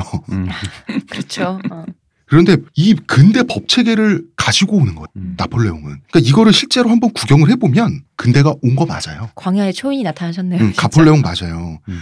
그러니까 영주의 말 한마디면 멀쩡한 사람이 멍석말이 당한단 말이야. 그렇죠. 독일 그게 땅. 사실은 뭐 법이 있고 없고를 떠나서 법치주의라던가 그런 제도적인 그런 절차를 밟아서 무언가를 한다던가라는 게 아예 없던 시절이니까 음. 그 동네에서는 음, 음. 해겔이 살던 그 동네에서는 그야말로 인류사를 발전시키기 위해서 나폴레옹이 근대화 십자가를 진 거죠. 그러려고 그런 줄 몰랐겠지만 어쨌든 음. 그러려고 그런 이게 줄 몰랐겠지만 가폴레옹이네. 그러니까 네. 그 하늘에서 이루신 것이 땅에서도 이루시야.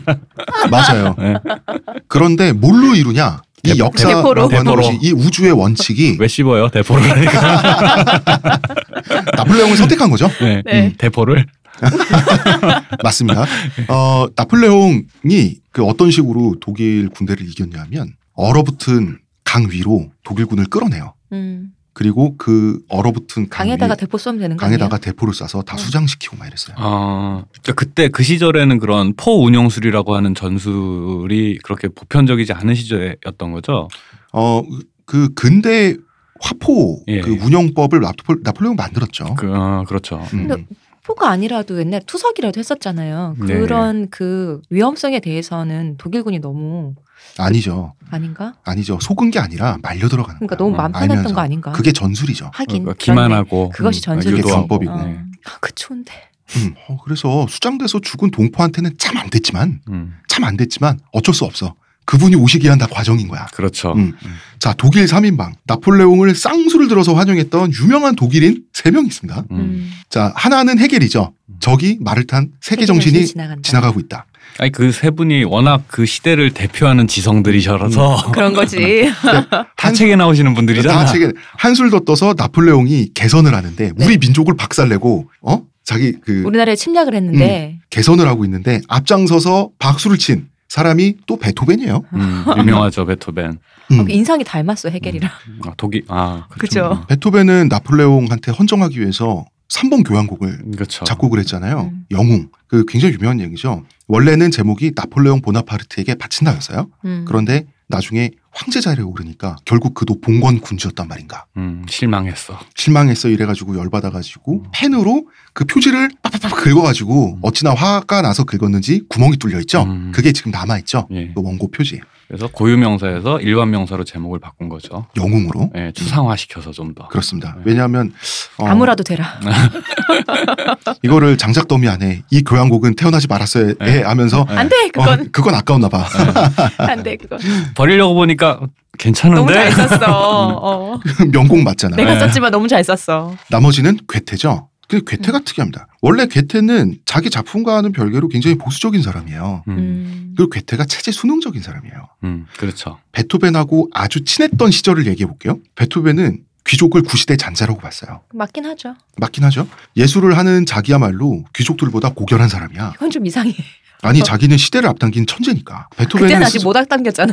응? 그때 아직 못 앞당겼잖아. 아니에요. 처음에는 베토벤이 미친놈 취급 받았지. 쟤 왜 저러나 귀족들한테 왜 이렇게 잘난 척하냐. 음. 음악이나 하는 놈이. 근데 이것도 평생 수십 년 하니까 근성에 사람들이 넘어갔어요. 진짜인 줄 알았나. 아, 나중에는 정말로 귀족들이 제발 자기의 스폰을 받아달라고 음. 베토벤한테 빌게 돼요. 결국 예술이 더 위대한, 위대하다, 천재의 위대성 이런 이미지를 만드는데 이 베토벤의 이 삐뚤어진 성격이 예술가의 곤조 뭐 이런 거에 대해서 어. 되게 만들어냈지 음. 않나요? 어. 그런 거를 이 베토벤의 삐뚤어진 성격이 그런 이미지를 만드는데 굉장히 큰 역할을 한 건 사실이에요. 음. 그리고 베토벤이 성격이 삐뚤어지긴 했지만 이 사람 천재 맞으니까. 아, 그렇죠. 그렇죠? 네. 네. 근데 괴테는 어땠냐면 베토벤하고 같이 길거리를 걸어다니다가 이것도 유명한 일화죠. 귀족 행렬이 지나가니까 괴테는 모자를 벗고 공손히 고개를 숙였단 말이야. 음. 근데 베토벤은 고개를 빳빳이 쳐들고 있었어.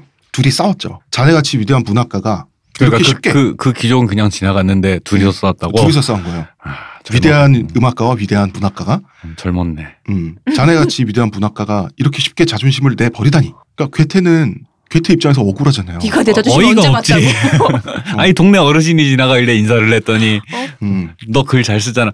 인과관계가 이해가 안 되는 거지. 아니, 근데 그 그런 것도 하면 안 돼. 내가 누구한테 고개 숙이고 어. 아 이 저분 사람도 좋은 되게 분이야. 허락받고 있다고. 네가 내 자존심 봤어? 음. 그래서 베토벤 결론을 내려요. 어, 문학적 재능만 있지 이 재능에 해당하는 존엄성은 없는 비겁자가 있습니다. 무슨 소리야? 나의 존엄은 글 안에 있는데 너 내 글 안 봤지? 이 새끼 읽지도 않고. 그래서 괴테는 사실 반골 기질 같은 게 없는 사람이에요. 음. 이 사람 자체는 변화나 진보 이런 게 없는 사람인데 괴테는 그래서 나폴레옹이 처음에 왔을 때는 나폴레옹 싫어했어요. 음. 원래는 나폴레옹 까였단 말이야. 특히나 이때 이제 바이마르에 살고 있을 때 말이죠. 이때 바이마르의 집에서 혼자 산 게 아니라 동거녀가 있었어요. 동거녀가 애인이 크리스티나야. 있었군요. 어, 애인이 있었는데 보수적이라면서요. 응? 보수적이라면서요. 뭐 이런 쪽으로는 아. 뭐 그다지. 실망스럽네. 네. 해도 안 준다며. 여기에 무장한 프랑스군이 쳐들어왔어요. 약탈을 하러. 음. 그래 재밌는 게 동거녀였던 크리스티나가 이제 그 괴테는 음. 어 물러거라 내 이놈들 하다가 죽을 뻔했어 음. 끌려 나가서 그런데 크리스티나가 병사들을 어르고 달랜 거야 먹을 것도 주고 간식도 챙겨서 보내준 거야 근데 이게 통했다는 게 프랑스군이 그나마 음. 당대의 다른 군대하고는 질적으로 역시 달랐다는 게 뭐- 로맨스를 아는 아, 거구나. 아 그렇죠. 보통은 이렇게 들어오면 바로 약탈과 그 그렇죠. 이- 말이 안 통하죠. 그 다음 네. 일년에 네. 이게 있잖아요. 근데 음. 동거남을 살리려 하는 동거녀를 보고. 음, 어. 그래서 괴테는 자기를 살려줬잖아 크리스티나가 음. 용감하게 이걸 보고 결혼을 해요 그리고 열렬한 나폴레옹 까가 돼요 음. 음. 음. 까지를 할 만하네. 음, 네, 그죠. 죽을 이때가 뻔했으니까. 1806년인데 그런데 독일을 다 씹어 드신 나폴레옹께서 2년 후에 1808년에 갑자기 괴테를 초청해요. 음. 그래서 괴테는 긴장하죠. 이거 잘못 보면 죽는 거 아닌가. 그래서 긴장해가지고 뻘쭘하게 나폴레옹 앞에 이렇게 있는데 나폴레옹이 먼저 다가온 거야. 음. 그 유명한 인사말이 남아 있습니다. 당신이 바로 그분이시군요. 나폴레옹이 마음을 괴테에게 고백하기 전에 하는 말 같은데. 어, 어, 그러니까 또 괴테는 어안이 벙벙한데 나폴레옹이 젊은 베르테르의 슬픔을 제가 일곱 번이나 읽었습니다. 그 당대 최고의 베스트셀러였으니까. 네. 음, 음. 그래서 어, 나폴레옹은 괴테를 자기와 동급의 인간으로 예우를 했어요. 음. 자기가 군사와 정치에 있어서 유럽의 미래라면 괴테는 문학의 인간 정신의 미래라고 취급을 해준 거야. 음, 그래서 괴테는 이 만남 이후에 열렬한 나폴레옹 주의자가 됩니다. 그럴 만하네. 어, 나는 못 잃어 나폴레옹 못 잃어 이렇게 됩니다. 이 세 명 중에 나폴레옹을 가장 사랑하는 사람이 되고요. 역시 사람이 아, 이해해요. 이럴 수 있, 충분히 이럴 수 있어요. 나를 알아주는 사람이라는 나 아니야 게. 나 아까 나 그 말 취소야 베토벤이 했다는 말 나 이제 긍정할 거야 자존심도 아니라니까 이 자존심을 세워줘서 좋아하는 거죠. 곧 좀 잘해줬다고 유럽 최고의 권력자가 당신이 바로 그 분이시군요. 음. 이러면 예술가 감동하지. 아 당연하죠. 오바마가 오바마 아니 근데 왠지 트럼프라 그러면 별로 안 고마울 것 같지 왜? 그 오바마가 나 불러가지고 당신이 그분이시군요라고 하면서 제 작품을 일곱 번을 봤습니다. 음, 나 공화당 입당할 수 있어요. 그 당시에 나폴레옹이라고 하는 오바마인데 왜 공화당이야 네. 이상하잖아 열렬한 열렬한 총기 합법화 아 참기름 이상한데 어쨌든 그 나폴레옹 구경을 하여튼 해결은 하게 됩니다. 음. 음, 세계 정신 구경하시고요. 다른 구경합니다. 어, 자, 복층 주택에 세대로 살고 있었다고 했죠. 네 나폴레옹을 구경한 바로 그 새빵 말입니다. 그런데 그 세계 정신이 지나가고 복층집 주인 아저씨가 어, 죽어요. 그렇게 말하니까 삶아진 것 같잖아 나폴레옹한테 어, 그랬나 봐. 근데 그런데 여관집 주인이 죽자마자 여관집 안주인이랑 바로 애인 사이가 돼요. 해겔이 나폴레옹이 살은 아니 날려서 그러니까 이, 이 서술이 너무 요약이 돼 있는데 지금 이상한 상상을 하게 만드는 그러니까, 어. 서술이 이게 뭐 이상하게 생각을 해가지고 앞에는 곡성인가 이랬다가 갑자기 장르가 바뀌면서 살을 음. 아 이게 봐봐. 그러고 나서 갑자기 점프하더니 애를 낳았대. 그러니까 내가 봤을 때 상상해요. 남편이 죽기 전에도 아이 내가 음. 왜 봤을 그래 때 은근히 썸을 타고 있다가 당신 철학과 나왔으면서 왜 해결한테 이래 해결이 당신한테 그렇게 힘들게 했구나 네. 그랬다가 공부할 그랬다가 때 힘들었죠 해결 남편이 죽은 거야. 그러니까 음. 해겔이랑 안주인이랑 썸만 타고 있다가 공부할 옳- 때 많이 옳다구나 힘들었죠 이러고 음. 폭풍 섹스를 한 거야. 솔직하게 말해봐 무슨 아니 그럴 수밖에 없어. 왜냐하면 스스로 해 왜냐하면 자 여관집 주인이 죽은 바로 다음에 바로 애 낳아요. 음. 둘이- 그럴 둘이서. 수 있죠 음. 아니 근데 뭐 두 분의 사연이 있겠죠. 이게 네. 뭐 사연이 나- 있겠지. 어, 나쁘게 볼 것만은 아닌데. 남편이 나폴레옹의 네. 다만 살을 지금 봐서 아니 이게 이게 안타까워서 이 청취자분들께서 이 대본을 봐야 돼요. 지금 생략을 네. 이렇게 해서 지금 이상한 상상을 하게 그러니까 만드는. 그대로 읽으면 그냥 정말 이상해요 서술이 예, 예. 남편이 죽었다 안준이랑 애인이 됐다 다음에 애 낳았다 이러면 이상하잖아 이거 그런가? 네. 어쨌든 이제 음. 복직집 주인이 음. 죽고 그 건물을 물려받죠. 음. 어, 와이프가 와이프가 당연히 검- 물려받게 아. 되는데 그 더위신가요? 건물주- 자기가 세대로 살고 있는 건물의 건물주 일광이 여성을 불러 안 되겠어 어? 일광 불러 이상해. 음, 지금 박 박사님의 표정이 음험하십니다. 음. 아, 이 지금 말을 하면 안 될 것 같아요, 제가. 한마디 해보세요. 네, 아닙니다. 음. 그러, 이런 분, 이분 그런 분 아니에요. 아니겠죠? 음, 아니에요. 음. 헤겔이 이제 이때도 헤겔은 먹고 살기 힘들죠. 왜 이렇게 늦게 떴냐면 먹고 살기 힘들다고요? 건물주랑 결혼했는데? 결혼한 게 아니라 애인 사이. 아, 애인. 음, 결혼한 게 아니라 음. 애인 사이. 밥은 먹고 살았겠지. 음. 그럴 수밖에 없는 게 헤겔 철학은 굉장히 방대해요. 그리고 정밀하게 철학의 모든 테마 뭡니까? 세계가 어떻게 존재하는가 존재론, 인간은 세계를 어떻게 인식하는가 인식론, 인간론, 그다음에 윤리론, 미학 이거를 논리적 모순 없이 완벽한 피라미드로 쌓아 올린 사람이에요. 네, 그러면은 아버지가 돌아가신 뭐고 나서 갑자기 마음을 바꾼 게 아니가. 그렇죠, 당연히. 어, 전부터 그러니까. 철학적 사유는 계속해서 하고 하다가 있었어요. 이제 아버지를 뜻을 거스를 수 없으니까 돌아가시고 나면 내가 이렇게 하마라고 끊- 끊임없이 그러니까 준비하고 공부를 있었겠죠. 계속 했, 네, 공부를 계속 네. 했겠죠. 그러니까 아까 뭐 아버지 얘기가 이제 저희가 반농으로 한 얘기인데, 음. 예, 당연히 당연히 그죠. 음. 이렇게 방대한 것을 음. 갑자기 그럴 수는 없죠. 그러니까 이 사람은 자기 사상을 내놓는 시간이 늦을 수밖에 없는 성격의 철학을 한 사람이죠. 음. 이런 사람의 특징 한 번 명성을 쌓고 나면 그, 그 무너지기가 힘들죠. 그렇죠. 그게 흔히 말하는 이제 반석 위에 올렸다라고 하는. 그러니까 이게 아버지의 그런 억압이 본의 아니게 이런 결과를 낳았을 수도 있고, 저는 영향이 있었을 것 같아요. 네, 그럴 것 같아요. 이런 방식이나 이제 왜 젊을 때 그런 공명심에 내가 이런 거를 생각해냈어 하고 빨리 왜 이렇게 알리고 싶어 하잖아요. 보통 사람들이 네. 젊은 혈기에. 근데 그게 이제 억제가 된 거죠. 어쩔 수 없이. 예. 음, 그리고 왜 절대자가 되냐면 해결과 비슷한 수준에 도달하는 데만도 십수년이 걸려요. 음. 해결보다 그러니까 더 오래 언터처블한 걸리는 거지. 게 사실 어지간해서는 당연하지 않겠어요. 당연하지. 어. 아무튼 해겔 철학의 큰 그림이 드디어 1807년부터 스케치 형태로 드러나기 시작해요. 드디어. 아들이 복덩이네. 음. 음? 아들이 복덩이네. 그래? 뭐? 자, 정신현상학이라고 하는 유명한 저작이 네. 1807년에 네. 자, 이제 1907년이라고 할 뻔했죠. 그렇습니다. 1807년에 아직 드디어 살아계신 거 아니야? 드디어 제대로 된 서적 한 권을 출간하게 됩니다. 음. 헤겔이 서구명의 문화, 사상, 종교를 총망라해서 하나의 패턴으로 설명해내겠다 엄청난 야심이죠. 아, 그럼요. 이 이런 대업이 이제 시작된 거예요. 그리고 셸링은 정신 현상학을 읽게 됩니다. 아, 우리 헤겔 형. 형 뭐 썼어? 아유, 책 나왔어? 하면서 어. 읽고 나서 길길이 날립니다. 음. 자기를 비판했기 때문인데요. 아니, 전에도 서로 비판하는 사이였잖아? 그냥 바보 형인 줄 알았잖아. 음, 셀링은 셸링은 자기 미친 줄 알았던 헤겔이 자기를 뛰어넘었다는 거를 직감했어요. 음. 이 책을 읽고 자기를 뛰어넘는다는 건 이 사람 상상도 못했는데 이 책을 읽었더니 자기 논리로 반박이 불가능하고요. 그렇죠. 그러면 더 부들부들하게 되죠. 아. 자신과는 차원이 다른 스케일을 본 거예요. 음. 그리고 받아들일 수가 없잖아. 음. 재밌는 게 셸링이 철학적으로 여기서 성장을 멈추게 됩니다. 저는 셸링이 이게 아주 위대한 철학자가 못 됐을 거라는 것을 사진을 보고 직감했어요. 리선형. 머리카락이 아주 많더라고요. 아. 보통의 철학자들은 머리가 없는 해계 선생님은 또 없으시거든요. 아. 그는 그 풍성한 머리카락을 볼 때 안 돼 안 돼. 그래, 설득력 이 있어요. 그래. 그죠? 탈모가 이런 걸로라도 이겨야지. 이때 철학을 멈췄기 때문에 아. 이게 어, 지킬 수 있었는지 이때 몰라요. 이제 해겔을 인정을 하고 더 공부에 정진을 했으면 어, 셸링이 이제 그래도- 탈모가 왔을 그렇죠. 것이다라는 그랬을 것인데, 어. 가설이 가능하네요. 그렇죠. 그때 아. 딱 멈추는 바람에 머리카락은 지켰다. 아, 아름다운 그림과 사진은 남았다. 그 정신형상학을 출간한 이후가 되면 셸링은 헤겔의 친구가 돼요. 그렇죠. 그 전엔 중심이 그- 해결이 해겔이 되는 거야. 아, 그렇죠, 그렇구나. 그렇죠. 누구 친구 누구가 바뀌는구나 예, 예, 이제. 예. 그러니까 앙뚜라지였다가 어. 그 전에 헤겔이 앙뚜라지였다가 지금은 이제 셸링이나 이 다시 셸링이 격가지로 네. 돼버리는. 음, 그 셸링이 얼마나 찌질한 말을 하냐면 내가 당신을 얼마나 도와줬는데 아, 얼마나 도와줬는데 나한테 이렇게 인간적인 배신을 하냐 이게 밑도 끝도 없는 말이잖아. 아, 뭐 그런 하신 말을 건 실제로 맞는 했다고요? 말인데. 실제로 했어요. 어, 근데 맞는 말인데 해결이- 무슨 그 헤겔이 아니 나는 셸링의 철학을 비판했지 셸링의 인격을 비판하지 않았다. 음. 이게 당연한 카테고리 구분이잖아요. 음. 근데 셸링의 귀에는 들어가지 않죠. 아, 이게 내상이 그 예상 못한 데도 훅 들어오면 음. 이게 정신 차리가 쉽지가 않아요. 그래서 1807년에 정신현상학이란 책을 출간하고 나자 1808년부터 바빠져요.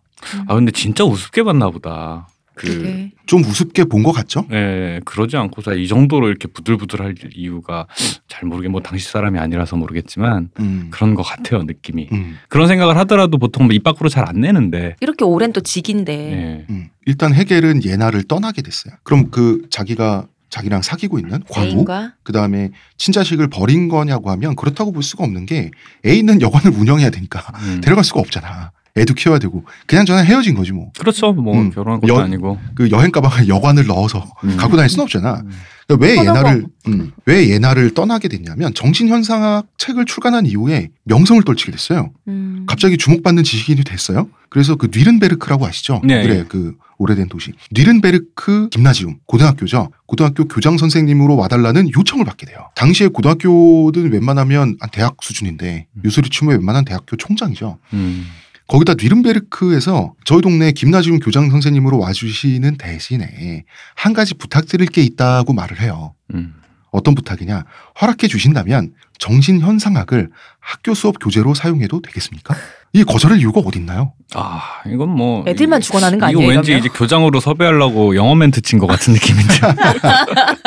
자 그러면 교장으로 가면 당시에 자기 서재 있죠? 네. 교장실, 학교에 딸린 도서관, 관저. 이 관저에는 하인과 하녀가 당연히 있습니다. 음. 그리고 봉급이 두둑하죠. 거기다 철학을 할 만한 충분한 여유까지 몽땅 제공받게 되는 한 도시의 최고 어르신이 된 거야. 음, 그 도시 최고의 지성인. 그렇죠. 음. 최고 선생님이 되신 거야. 그러고 나서 그 뇌린베르크에 가서 BIP죠, 완전히. 아 그럼요. 어, 그렇게 여유로운 생활을 한 3년 하다 보니까 말이죠. 결혼을 하게 됐어요. 뉘른베르크 토박이인 유서 깊은 정통 귀족 가문이 있어요. 튀셔 가문이라고 있는데 갓 스무 살 난 이 가문의 장녀와 결혼하게 됩니다. 21살 연하예요. 음.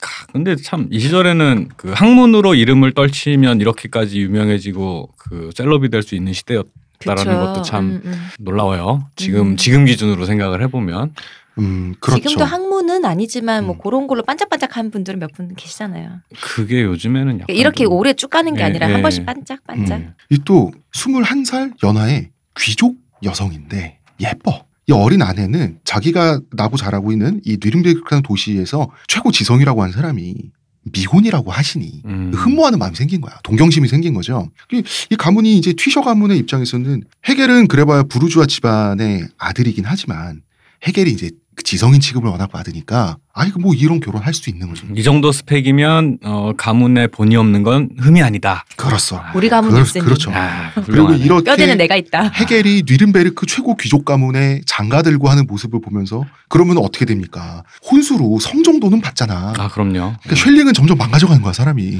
이 열폭은 이런- 사람을 그러게요. 그 열등감이란. 예, 이게 사람 망가뜨려요. 음. 그 제가 옛날에 동기 한 분이 굉장히 잘 된 행사가 있었는데 네. 걔가 그걸 보다가 괴로워서 대학 시절이었으니까 왜 열폭을 심하게 할 때잖아요. 네, 네. 새벽 버스를 타고 올라왔어요. 그 박 올- 박사님이 예, 제가 올라왔어요. 네네. 열폭을 하다 어. 못해 못 견뎌서 뭐 열폭으로 어떡해. 열폭이 내상이 돼서 어. 올라왔어요. 화병이 도죠. 예, 근데 자야 되는데 새- 심야 버스니까 자야 되는데 네. 어. 잠도 안 오는 거라 부들부들 하느라고 그러고서 화장실에 이제 휴게소에 쓰길래 화장실에 딱 가가지고 그 소변기 위에 명언들 이렇게 써 네, 있잖아요. 네. 근데 그 명언이 보는 순간 내가 헉 하면서 정신이 번쩍 든 거야. 어. 나보다 못한 자와는 친구가 될 수 없다. 왜냐하면 시기심은 견딜 수 없는 감정이기 때문에라는 문구가 정확하게 딱 써 있는 거야. 근데 무서워. 예, 아 그러니까 누가 나 보라고 일부러 갖다 붙여놓은 것 같은 거예요. 소름. 어, 그치. 음. 그 그러니까 아, 그게 나 이제 열폭 알았어. 그 젊은 시절에 야심 있는 젊은이들의 열폭이라는 건 정말 사람을 망가뜨려 요 진짜 심각하게 망가뜨려요 진짜. 그런 휴게소에 있는 그런 문구들 음. 하잘때 있을 때부터 생각했는데 아니네요. 아니에요. 그러니까 그 제가 그게 너무 인상이 깊어가지고 음. 누가 한말 분명 유명한 사람이 했겠죠. 찾아봤는데 안 나오는 거예요. 이게 그냥 누군 어디 좋은 말인지. 생각에 있는 말들이에요. 예, 근데 그 밑에 외국 사람 이름 써 있는 거 보니까. 아, 좋은 생각 잡지. 어, 예. 모르, 모르세요. 무슨 말을 써놓고 그 밑에 오스카 와일드 붙이면 된다고 이런 것처럼. 예, 그러니까 그 유명한 얘기 있잖아요. 뭐라도 좀- 아 한마디 하고 그냥 음. 배가 아프면 화장실에 가야 된다. 그러니까 오스카 그- 와일드 제가 이런 거 그냥 하면 평소였으면 그 말을 그냥 지나쳤을 텐데 그쵸. 그런 음. 상태였으니까 딱 된다고. 어, 신기하다. 네. 예. 음. 그 셸링의 상태를 전 이해합니다. 음. 아, 헤겔이 이제 철학적으로 계속 명성을 떨치게 되니 이제는 이제 대학들이 내버려 둘 리가 없죠. 그쵸, 업그레이드 해야죠. 어, 이제 또. 교수님도 어. 하셔야죠. 근데 그래서 당대 그 독일 최고의 대학 세계 에르랑겐 대학, 베를린 대학교 그리고 그 유명한 하이델베르크 대학교 음. 그래서 경쟁적인 러브콜을 받아요. 어디를 골라줄까 하다가 하이델베르크 대학을 선택해서 자리를 옮긴 게 1816년이었는데 음. 마침 옛날에 사귀었던 그 여관집 예. 아줌마 돌아가셨어. 그러니까 애가 고아가 되잖아요. 또 이제 데려와가지고 자기 호적에 넣었어요. 음. 이 아들을. 우리 복덩인데. 그러게. 너와 함께 정신현상학이 나왔단다. 그러니까. 그러다가 1818년에 베를린 대학교 철학과 교수로 부임을 또 하게 돼요. 음. 그리고 8년 동안 이제는 유럽 어디를 가나 VIP야. 그렇죠. 8년 동안 비엔나, 파리, 프라하 등지를 돌면서 명사들을 만나고 강연도 하고 음. 그러니까 어디를 가면 예를 들어서 그 해결이 어느 정도였냐면 어디를 방문하잖아요. 네. 그 나라의 군주가 나와 있는 음. 이쯤 되면 이제 셸링은 정신분열이 덴마크 여왕을 조심해야 되는 거 아닙니까? 아프지 마. 음, 1830년이 인생의 정점이었어요. 음. 당시 독일은 나폴레옹 몰락하잖아요. 그렇죠. 네. 그러고 나서 급속도로 상승한 이 프로이센 왕국이 독일 땅을 하나의 체제로 편입시키는 중이었어요. 그러니까 이제 키왕짱들이 동네마다 많았는데 음. 음, 그러니까 중앙 집권까지는 아니어도 음, 그러니까 프로이센이 권력이 이제- 재편되고 그렇죠. 있는 중이었던 어. 거죠. 이제 해겔은 중세 봉건주의의 다음 단계가 프로이센이 추구하는 중앙 집권이라고 봤으니 당연히 프로이센을 지지하게 돼요. 음, 그러니까 그 전의 상태 그 아까 얘기한 그, 그 영지에 있는 농로나 이런 거 사유물로 보던 그 미개한 네. 상태에서 요 정도로 중앙 집권의 형태를 띠는 걸로 바뀌어 가는 건 이 그 입장에서 당연히 진보라고 볼 수 예. 네. 있 당연하죠. 음. 그런데 이제 프로이센이 이제 베를린 대학을 갖고 있으니 프로이센의 서울대잖아요. 음. 네. 베를린 대학교가 그 베를린 대학으로 프로이센이 모시게 되는 거죠. 음. 해겔을. 그리고 프로이센 국왕에 의해서 기사로 서임이 되고요. 음. 이제 셸링은 혼겁이 털려 나가. 그러니까 셸링은 정신적 기적이었는데 해겔은 레알 기적, 음. 기적이 되는 네. 그리고 베를린 대학교 총장이 돼요. 어 서울대 총장. 그렇습니다. 당대 철학 그 자체가 돼버려. 음. 셸링은 어 이제 죽었어. 아니 잠깐만 야, 지금 1930년이잖아요. 예. 정신 현상학이 1807년 1830년. 아 1830년 정신 현상학이 1807년에 나왔잖아요. 네. 예, 그렇습니다. 20년을 열폭을 하고 있었다고요? 음. 이야. 대단하다. 너무 그 그러다가 슬프다. 1년 후에 그러고 나서 1년 후에 사망해요. 갑자기. 61살에. 왜냐하면 네. 콜라라에 걸려가지고. 네, 아까 스포하셔서 스포했잖아요. 네, 알고 있어요. 아직까지 살아있는 줄 알았는데. 이 재밌는 얘기를 제가 스포를 당해서 해결 철학이 굉장히 진보적이에요. 네. 그래서 어 그 지금 독일 땅을 괴롭히던 봉건주의의 잔재 다음 단계가 프로이센이라고 봤기 때문에 프로이센의 권력자들의 입장에서는 해겔이 맞죠 입맛에 그렇죠. 맞는데- 자신의 체제를 정당화 시켜줄 수 어. 있으니까. 체제는 정당화되는데 그런데 문제는 자 지배자들 기득권층은 이 체제가 계속돼야 되는데 음. 근데 프로이센조차도 다음 체제로 넘어가기 위한 전 단계야 음. 음. 음. 그러다 보니까 해결 철학이 명백하게 너무나 진보적이다 보니까 그러면은 지금 우리도 기득권의 입장에서는 언젠가는 적폐가 된다는 얘기죠. 음, 너는 과정일 뿐. 우리 지금 금방 막 집권하고 있는데 우리 벌써 다음 너네 너네 음. 말고 넥스트 음. 이러면 그 정작 해겔이 죽고 나니 이게 텅 비었어. 네. 네. 죽고 나니 너무 진보적이라서 무서운 거야. 음. 그래서 아 해겔 철학을 좀 비난해줄 꼰대 선생이 어디 없나 하니까 어 셸링이 있는 거야. 20년 동안 기다렸어. 이 날만을. 음.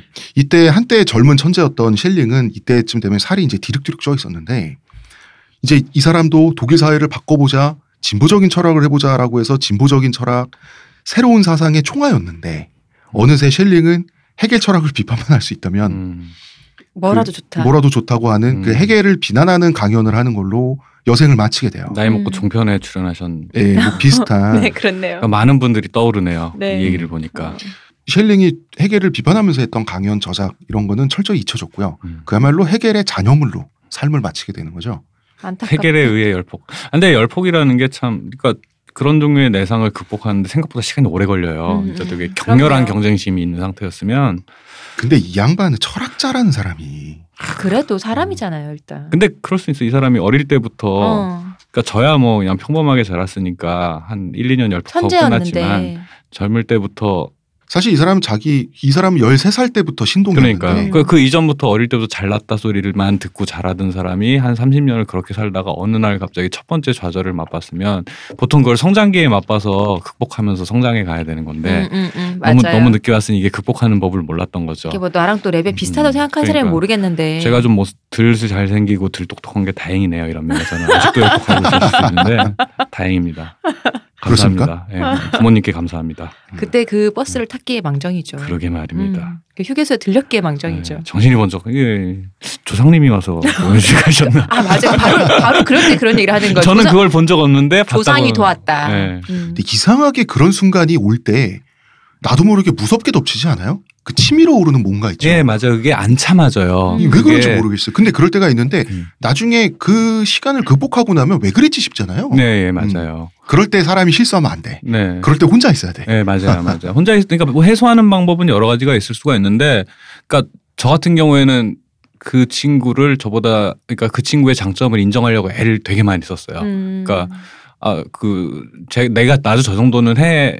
가 나중에 생각을 이제 마음속에 하고 있지만 음, 음, 물론 음. 그분의 이름을 듣는 순간 네가 다들 이러시겠지만 근데 그 그때 당시에는 이제 학교를 같이 다닐 때는 어 내가 쟤보다 자- 나라는 확신을 갖고 있다가 아. 결과물은 그게 아닌 거라 그래 버리면은 그게 극복하는 게 정말 쉽지가 않아요. 근데 이제 그나마 예술은 운의 요소도 있고 음. 아 그렇죠. 그런 게 있는데 맞아. 철학은 논리의 체계이기 때문에 빠져나갈 방법이 없죠. 자기가 어. 자기가 그 반박하는데 실패하잖아요. 그럼 음, 자기가 진 거예요. 그렇죠. 근데 셸링의 입장에서 빠져나갈 구멍이 없긴 했어요. 음.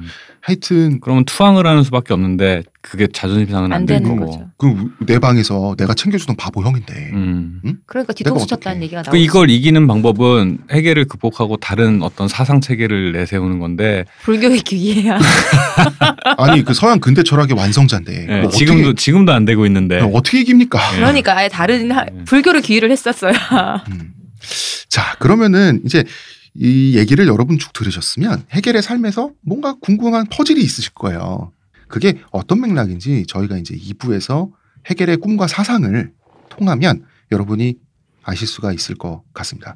자 해겔의 삶은 여기까지 하고요. 이제 네. 해겔의 사상 드디어 지옥이 시작됩니다. 저희가 막 농담 따먹게 하는 듯 하면서 이제 사변적인 얘기를 굉장히 많이 한 것 같은데 이게 이제 이부를 들으시면 그 배경을 이해하는데 좀 더 그러니까 보통 철학을 저도 철학을 잘하는 건 아니지만 어려운 얘기나 옛날 사람들 얘기를 들을 때 이해가 안 되는 게 그 사람이 어떤 삶을 살았고 어떤 인간인지를 잘 모르니까 이해가 안 돼서 그런 건데 이런 좀 편하게 이런 얘기를 좀 입력받고 나면 좀 더 편하게 얘기가 들어오시지 않을까 싶어서 좀 쓸데없는 얘기- 쓸데없어 보이는 얘기를 좀 더 길게 음. 했습니다. 저희가 이제 어떤 평소처럼 사람의 한 것 같은데. 아, 어떤 그런가요? 저희가 어떤 사람의 철학이나 예술을 얘기하기 전에 인생사를 쭉 읽잖아. 안 하잖아. 네. 근데 사실 그것 때문이거든요. 음. 자 그러면 자 해겔은 돌아가셨으므로 콜라라에 걸려서 오. 네. 2부부터 들으시는 분 있으면 어떻게 하시려고? 왜 그러시는 거예요? 죽을 죄를 줬습니다. 네. 자, 네. 의문의 자, 자중자애 하시기 바랍니다. 자 저는 내일까지 네. 어, 2부가 시작되기 전까지 자중자애를 하고 있겠습니다. 의문의 그녀 시온님 감사합니다. 어, 고나리를 맡고 계신 박 박사님 네. 감사합니다. 저는 작가 홍대선입니다. 음.